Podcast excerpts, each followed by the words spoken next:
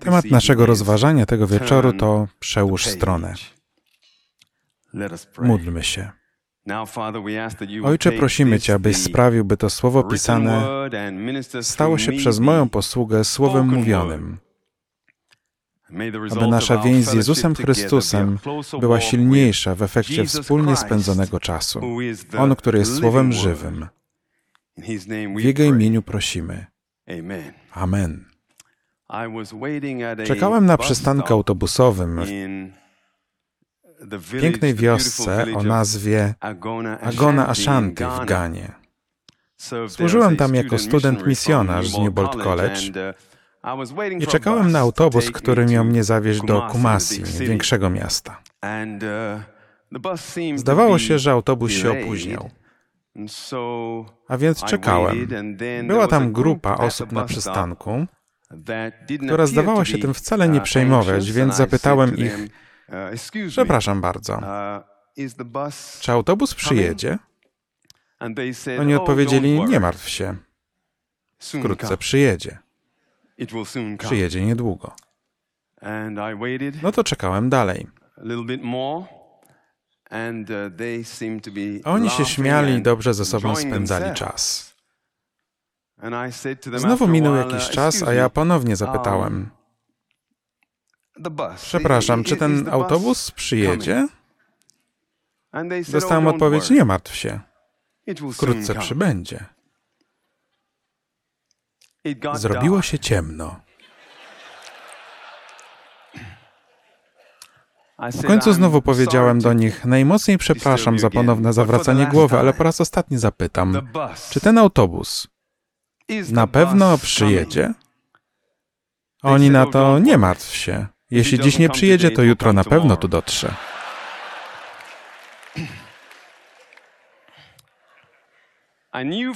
Od tego dnia przekonałem się, że jeśli mam odnieść sukces służąc w Ganie, to będę musiał zmienić swój sposób patrzenia na świat. Być może będę musiał niektóre rzeczy inaczej zrobić, nawet jeśli z tego powodu odczuwałem pewien dyskomfort. Przełożyć stronę oznacza inaczej spojrzeć na coś, jakby w nowej perspektywie, nowymi oczami. Oznacza to zmienić swoje podejście nawet w stosunku do znanych sobie rzeczy. Babilon. Znamy przecież Babilon. Biblia nam mówi w Apokalipsie 18:4, że Babilon jest siedliskiem demonów oraz schronieniem wszelkiego ducha nieczystego i ptactwa nieczystego i wstrętnego.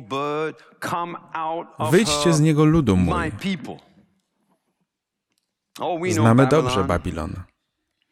Psalm 137:1 mówi: Nad rzekami Babilonu tam siedzieliśmy i płakaliśmy na wspomnienie Syjonu.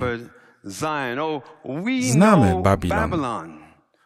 Nie tylko znamy rażące zło nieszczęsną porażkę, ale też bulwersujące odstępstwo.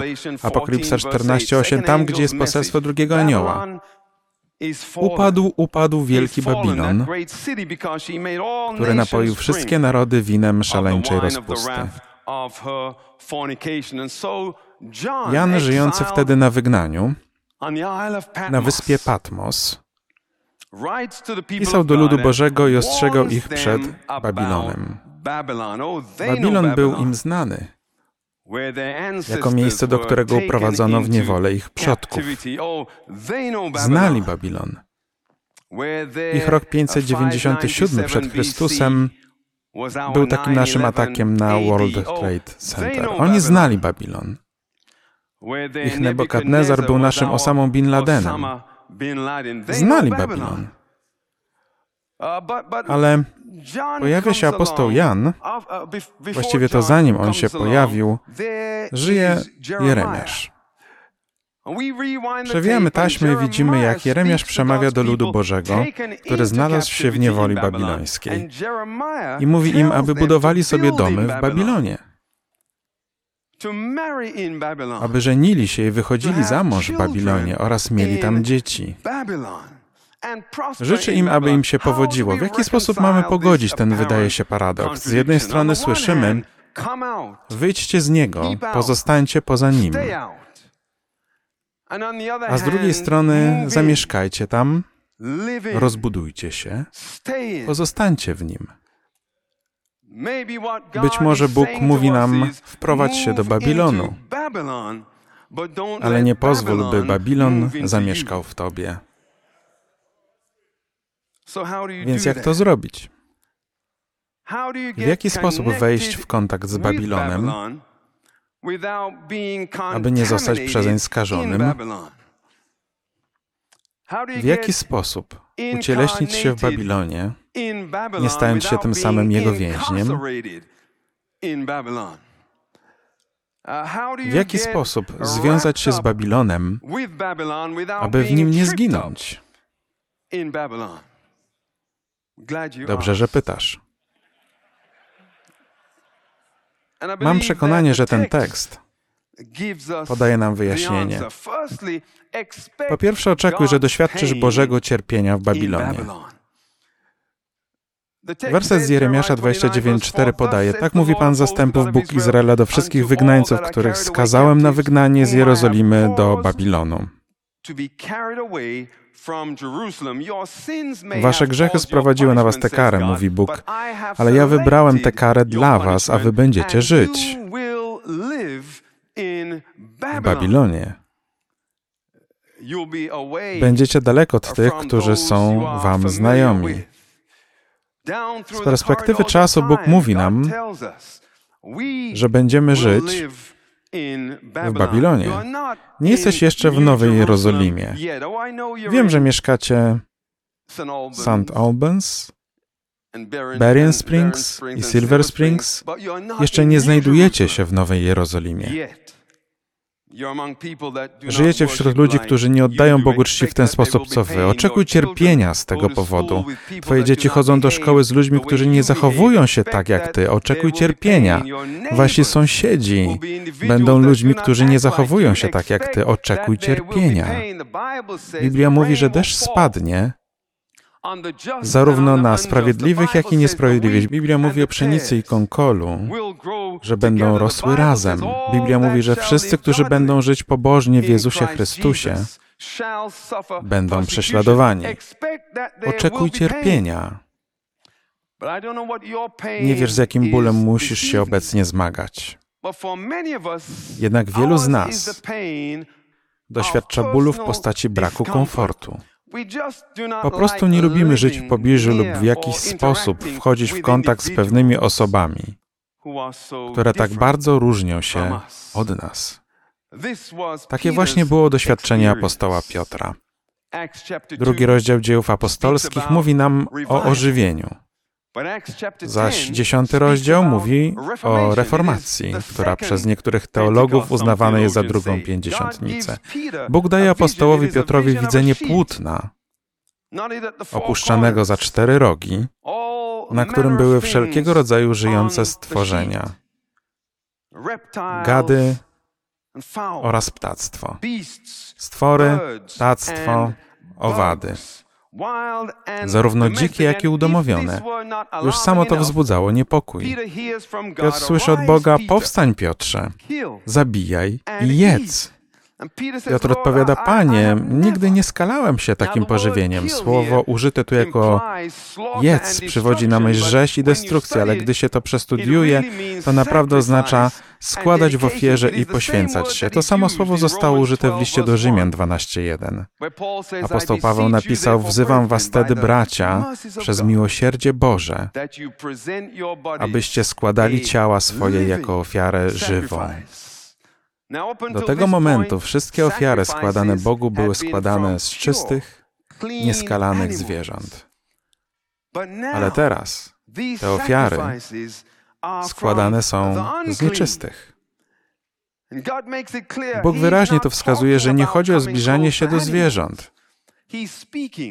Mówi o tym, żeby zbliżyć się do ludzi. Tak, ludzi. Nastał nowy dzień, mówi Duch Święty. Obserwuj, kiedy Duch Święty zacznie działać. Uh, Odrzuca od nas te przekonania, z którymi nie chcemy się rozstać. Miażdży jakby buldożerem ten bagaż, który ze sobą ciągniemy. On wyrzuca do kosza tradycję, która jest dla nas tak cenna. Obala zwyczaje, które pielęgnujemy. Bądź wrażliwy na działanie Ducha Świętego. Zrozumiałem, że chętnie mówimy o zmianie, ale Bogu stawiamy warunki, jak ta zmiana ma się odbyć, albo od kogo chcemy przyjmować tę zmianę. Jednak Duch Święty przychodzi do nas i mówi nam, że będziemy doświadczać cierpienia. Będą takie rzeczy w Babilonie, które sprawią, że poczujecie się niekomfortowo. Kto sprawia, że odczuwasz dyskomfort? Być może te osoby w świecie, które się od nas różnią. Wiecie co? Pan Bóg zamierza spuścić takie płótno w waszym zborze, w którym są przedstawiciele przeróżnych ludzi. W przetartych dżinsach, w tatuażach. Oraz przekutymi różnymi częściami ciała. Włosami w kilku kolorach, bez włosów, z dreadami, z alkoholem w dłoniach, oddechem papierosowym i narkotykami w krwiobiegu, ludzi z uzależnieniami, ludzi z odmienną seksualnością, ludzi ze świata przestępczego, z pedofilami. Wiem, mówi Pan, że będzie to dla Was bardzo niewygodne, ale nie będę w stanie ich oczyścić, jeśli nie wpuścicie ich do środka. Powiecie, Panie, ale ja nigdy wcześniej nie zapraszałem takich ludzi do siebie. Pan powie na to, to jest właśnie problem, to nie Twój dom.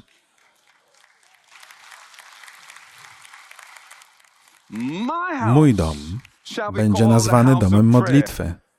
Dla niektórych ludzi? Dla wszystkich ludzi. W przypowieściach Chrystusa znajdziesz taki tekst.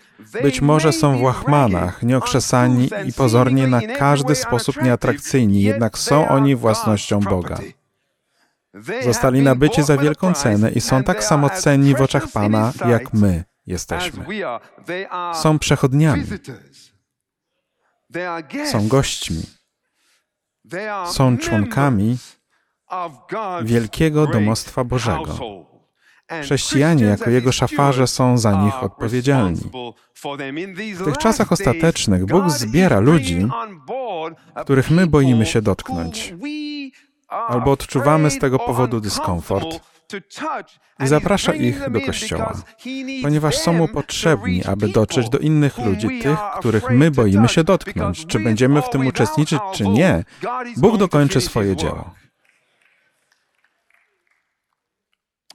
Ten tekst nie tylko mówi nam, byśmy oczekiwali cierpienia w Babilonie. Mówi nam o tym, że mamy odnajdywać Bożą przychylność w Babilonie. Księga Jeremiasza 29:5. Budujcie domy i zamieszkujcie je, zakładajcie ogrody i spożywajcie ich owoc. Wiersz szósty. Pojmujcie żony i płodźcie synów i córki. Wybierajcie też żony dla waszych synów, a wasze córki wydawajcie za mąż, aby rodziły synów i córki, by was tam przybywało, a nie ubywało. Wiersz siódmy. A starajcie się o pomyślność miasta, do którego skazałem was na wygnanie i módlcie się za nie do Pana o jego pomyślność. W Jeremiaszu czytamy, że lud Boży Boży został wygnany do Babilonu i nasuwa się tak często stawiane pytanie przez proroków, jak długo tak będzie? Fałszywi prorocy mówią, że niedługo to będzie trwać. Jeremiasz z miejsca wygnania w Egipcie powiedział, że przekaże im prawdę. Wygnanie do Babilonu będzie trwało 70 lat. A zatem wprowadźcie się tam, mieszkajcie tam, budujcie się tam, Pobierajcie się w Babilonie, zakładajcie tam rodziny. Zaplanujcie sobie emeryturę w Babilonie. Wyróbcie sobie tam kartę kredytową. To będzie trwało długi czas. No cóż, panie, Gdzie powinienem być? W świecie czy poza nim? W Babilonie czy nie? Ten tekst daje nam odpowiedź. Chociaż w Babilonie doświadczycie bólu, który odczuwa Bóg, to macie również doświadczać tego, co się Bogu tam podoba. On ma upodobanie w tym, abyście wnieśli wkład w dobrobyt społeczeństwa, w którym żyjecie. Możecie być w Babilonie, ale macie stykać się z ludźmi z tego świata. Przygotujcie się na to, że nie będziecie rozumiani. Jezus był źle rozumiany, nazywali go pijakiem, nazywali go obżartuchem. Mówili, człowiek ten przyjmuje grzeszników, spożywa z nimi posiłki. Ludzie w kościele będą oskarżać was o to, że idziecie na kompromis. Podoba mi się, co teolog dr Martin Lloyd Jones powiedział, a mianowicie prawdziwym testem tego, czy naprawdę głosisz łaskę Bożą, jest to, że najprawdopodobniej będziesz źle zrozumiany przez innych. Ludzie będą uważali, że głosisz, iż prawo nie jest ważne, że przykazania nie są istotne, że nasze standardy nie są istotne. Ale Jones mówi nam, nie przejmuj się, jesteś w dobrym towarzystwie. Tak samo powiedzieli apostołowi Pawłowi, czy zatem mamy grzeszyć, aby łaska była obfitsza? Przenigdy. Gdy byłem przewodniczącym kościoła na Bermudach, Media często kontaktowały się z nami. Ilość adwentystów w ogólnej populacji ludności była tam wysoka. Więc gdy rząd miał wprowadzić nowe rozporządzenia, często dzwonili do nas, by dowiedzieć się, co o tym myślą adwentyści dnia siódmego. Byłem bardzo zaskoczony, gdy dzwonili, ponieważ w Anglii się to nie zdarzało. A więc mówili nam na przykład, że rząd planuje wprowadzić przepisy regulujące hazard. Zdajecie sobie sprawę, że na Bermudach nie ma hazardu? W całym kraju, nawet na statkach rejsowych, kiedy dopływają na Bermudy, muszą zaprzestać hazardu na pokładzie jednostki. Rząd powiedział, tracimy bardzo wiele pieniędzy w przemyśle turystycznym, zgódźmy się zatem na hazard. Co myślą o tym adwentyści? Zadzwoniły do mnie media z tym pytaniem. Nauczono nas według adwentystycznych zasad zarządzania ryzykiem, że należy im wysłać oficjalne stanowisko Generalnej Konferencji w tej sprawie. Wysłałem zatem nasze stanowisko. Zero hazardu. Zadzwonili i powiedzieli, że rząd chce wprowadzić możliwość zawierania małżeństw homoseksualnych. Co myślą o tym adwentyści? Wziąłem oficjalne stanowisko Generalnej Konferencji w tej sprawie i wysłałem im to. Nie dla małżeństw homoseksualnych. Znowu któregoś razu zadzwonili mówią, że rząd planuje wprowadzić prawo zezwalające na sprzedaż alkoholu w niedzielę.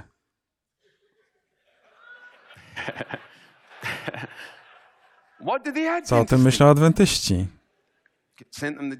Wysłałem im stanowisko Generalnej Konferencji w tej sprawie. Nie dla alkoholu. Nie jesteśmy za sprzedażą alkoholu w niedzielę, ani w poniedziałki czy wtorki. Uh, Zauważyłem, gdy drukowano w gazecie nasze stanowisko w tych różnych sprawach, że było wiele negatywnych komentarzy wysyłanych do redaktora tej gazety. To samo działo się na różnych blogach. Ludzie pisali, dlaczego ci adwentyści mieszają się w sprawy innych ludzi? Jeśli nie chcą uprawiać hazardu, nie muszą przecież. Jeśli nie chcą wiązać się w związki jednopłciowe, nie muszą. Jeśli nie chcą kupować alkoholu, też nie muszą. Ale dajcie nam wolność wyboru. I oto zauważyłem w społeczeństwie rosnącą niechęć do Kościoła. Niechęć narastała, bo zdawało się, że jesteśmy Kościołem na nie. Negatywny Kościół. Pewnego razu udałem się na doroczne spotkanie Rady Kościoła. Pokazano slajd, na którym były informacje na temat tego, jak młodzi outsiderzy postrzegają Kościół. 68% uważało, że Kościół jest nudny, 70% uważa, że jest niewrażliwy na innych, 72% uważa, że jest oderwany od rzeczywistości, 75% że jest nazbyt polityczny, 78% że jest staroświecki, 85% że jest zakłamany, 87% postrzega Kościół jako osądzający, 91 uważa, że Kościół jest nietolerancyjny w stosunku do homoseksualistów. Zdecydowałem, że nastał czas, aby obrócić stronę.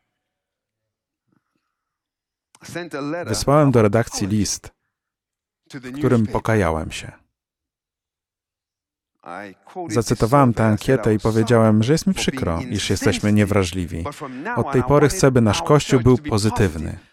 Powiedziałem, że mamy niesamowitych młodych ludzi, mamy harcerstwo, mamy chrześcijańskie szkoły, mamy cudowne poselstwo zdrowia i chcemy być częścią rozwiązania. Od tej pory nie chcemy być częścią problemu. Chcemy dbać o dobro miasta, w którym żyjemy. Dziennikarz, biały Bermudczyk, powiedział mi, że z wiarą jest na bakier. Odpisał mi, dziękuję doktorze Brown. Choć nie jestem osobiście religijny, w sensie przynależności do jakiegoś kościoła, ale pamiętam, kiedy adwentyści rozdawali za darmo benzynę kilka lat temu. Słyszałem wiele o tym prostym czynie wynikającym ze współczucia. który z pewnością wiele kosztował wyznawców waszej społeczności. To, co wtedy zrobiliście, bardzo dużo znaczyło dla ludzi. Modliliście się z nimi, napełniając im samochody benzyną. Wasz Kościół i wiele innych dbają o to, aby wiele osób, które nie mają co jeść, dostały pożywienie oraz odrobinę tej społeczności podczas posiłku. Wasz kościół rozdawał tornistry i przybory szkolne.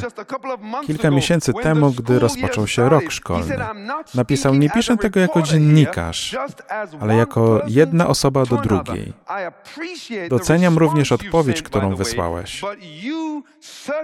Z pewnością jednak nie można o Was powiedzieć, że jesteście niewrażliwi w moim osobistym mniemaniu.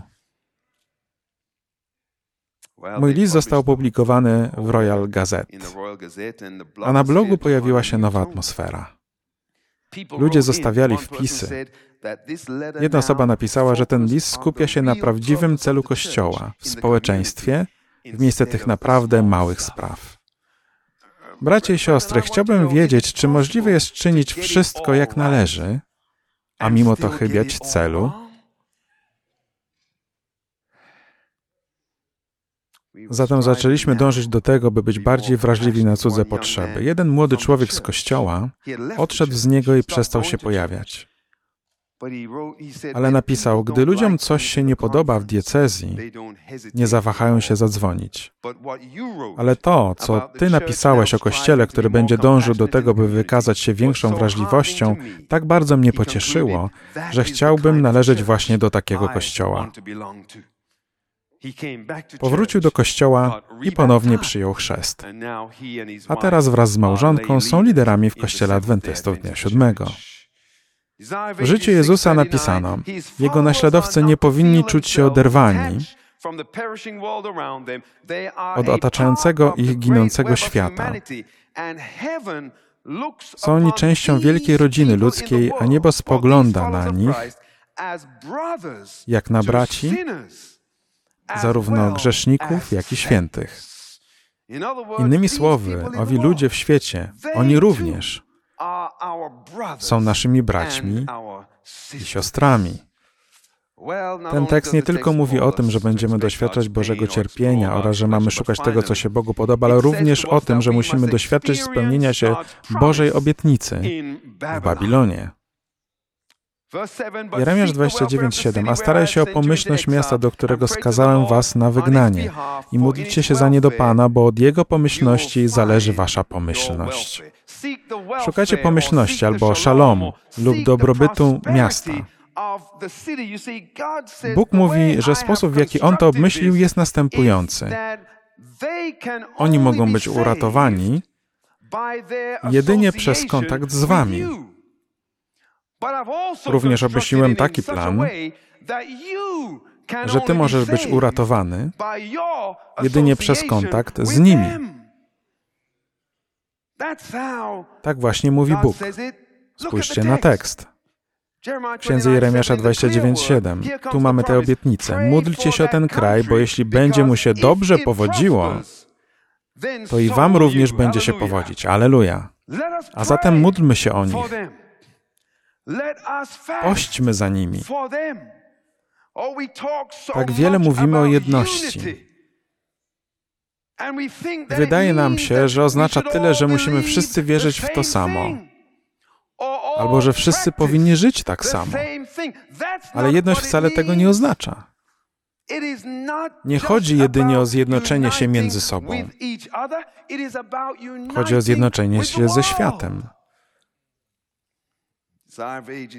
W życiu Jezusa napisano: Miłość odkupiciela, co zrobi? Połączy i zjednoczy serca. A kiedy wypełnią się Jego pożegnalne słowa, miłujcie się wzajemnie, jak i ja was umiłowałem. Ona mówi, że to oznacza, że kiedy pokochamy świat tak, jak On go ukochał, wówczas Jego misja wobec nas zostanie wypełniona, a my będziemy gotowi do nieba. Więc co powoduje, że odczuwamy dyskomfort? Dla niektórych z nas to jest wchodzenie w kontakt z innymi. Żyjącymi w świecie, którzy są od nas inni. Dla innych jest to wchodzenie w kontakt z ludźmi w kościele, którzy różnią się od nas. Przypomina mi się historia Jackie. Jackie Linton, członkini zborów Camp Hill, Birmingham. Oto ona. Ukochana założycielka Narodowego Dnia Zmiany, sponsorowanego przez Brytyjską Narodową Służbę Zdrowia. Dzień ten został wprowadzony na całym świecie. Niestety niedawno zmarła po długiej walce z nowotworem. Miała kiedyś wystąpienie pod tytułem Korzystanie ze społeczności. Pokazała pewien slajd, na który zwróciłem uwagę. Oglądałem go na YouTube i bardzo mnie zainteresował. Było w nim napisane: Musimy zaktywizować indywidualistów, radykałów, buntowników oraz heretyków, ponieważ bez nich nic nigdy się nie zmienia. Zatem nie wyrzucajmy ich na margines społeczeństwa, ale módlmy się i starajmy się o nich ze wszystkich sił. Módlmy się za nimi. Są takie rzeczy, które sprawiają, że nie jest nam wygodnie i daję wam te przykłady, aby zobaczyć, co wam sprawia zakłopotanie. Gdy mówicie sobie, no teraz to przegiął. Właśnie wtedy osoba ta sprawiła, że odczuwacie dyskomfort. Chciałbym zakończyć mówiąc tak. Dla niektórych z nas to właśnie osoby z innych kościołów powodują, że odczuwamy dyskomfort. W końcu, co nie mają w tym Babilonie, że nas pouczają? Zakończę opowieścią z czasów, gdy byłem pastorem w Toronto, w Kanadzie. Jedna z sióstr ze zboru miała męża, który był wspaniałym chrześcijaninem, ale nie adwentystą. Powiedziała, pastorze Brown, mamy taki zwyczaj w naszej rodzinie. Raz do roku zapraszam mojego pastora wraz z rodziną na niedzielny obiad a mój mąż zaprasza swojego pastora na niedzielny obiad z jego rodziną. Tych dwóch pastorów poznaje się i spędza czas razem z rodzinami. Mamy cudowny czas razem przy posiłku. Zastanawiałem się, czy chciałbyś uczestniczyć w tym naszym zwyczaju? Powiedziałem, byłoby wspaniale, oczywiście. Razem z żoną udaliśmy się do nich na obiad. Odkryłem, że coś dziwnego dzieje się ze mną. Mianowicie, że rozmowa była taka trochę drętwa. Normalnie jestem bardzo rozmowny, ale odkryłem, że brakuje mi tematów do omówienia. Zazwyczaj, gdy poznajemy kogoś nowego, pytamy, czym się zajmuje, ale ja już wiedziałem, czym on się zajmuje. Więc zapytałem go, czym jeszcze się zajmujesz? Odparł, co masz na myśli? Powiedziałem, nie wiem, o co mi właściwie chodzi. Zapytałem siebie, a ty, Jeff, czym się jeszcze zajmujesz? Napisałem pewną książkę, więc zadałem pytanie, pisujesz może? Ale co na przykład? Odparłem, nie wiem w sumie co. Zapytałem w końcu, czy piszesz książki? On odpowiedział, że nie. A może artykuły? On na to też nie. Piszesz cokolwiek? Odpowiedział tak. O mało nie powiedziałem chwała Bogu. Więc zapytałem, co takiego pisze. Powiedział, że hymny. Ja na to, hymny? Odpowiedział tak. Może znam jakiś? Zapytałem. Nie, odpowiedział. Był bardzo pokornym człowiekiem w przeciwieństwie do mnie. Dodał raczej nic takiego, co byś znał. Poprosiłem, aby podał mi nazwę jakiegoś hymnu. Odpowiedział: Dni są pełne smutku i troski. Serca są samotne i strudzone. Troski nikną na Golgocie, ponieważ Jezus jest bardzo blisko. Nagle uświadomiłem sobie, że mam szeroko otwarte usta. Spokorniałem. Z radością zamieniłbym każdą książkę, którą napisałem, za choćby jedną strofę hymnu mojego nowo poznanego przyjaciela, Johna Mura. Czego mogą oni nas nauczyć? Może całkiem sporo. Ta pieśń ma numer 476 w śpiewniku Adwentystów Dnia Siódmego. W wielkim boju czytamy: Pomimo duchowej ciemności, odłączenia się od Boga, jaki istnieje w kościołach wchodzących w skład Babilonu, znajduje się w nim wielu prawdziwych naśladowców Chrystusa. Wciąż można odnaleźć ich w Babilonie. To tam się oni znajdują. W Babilonie.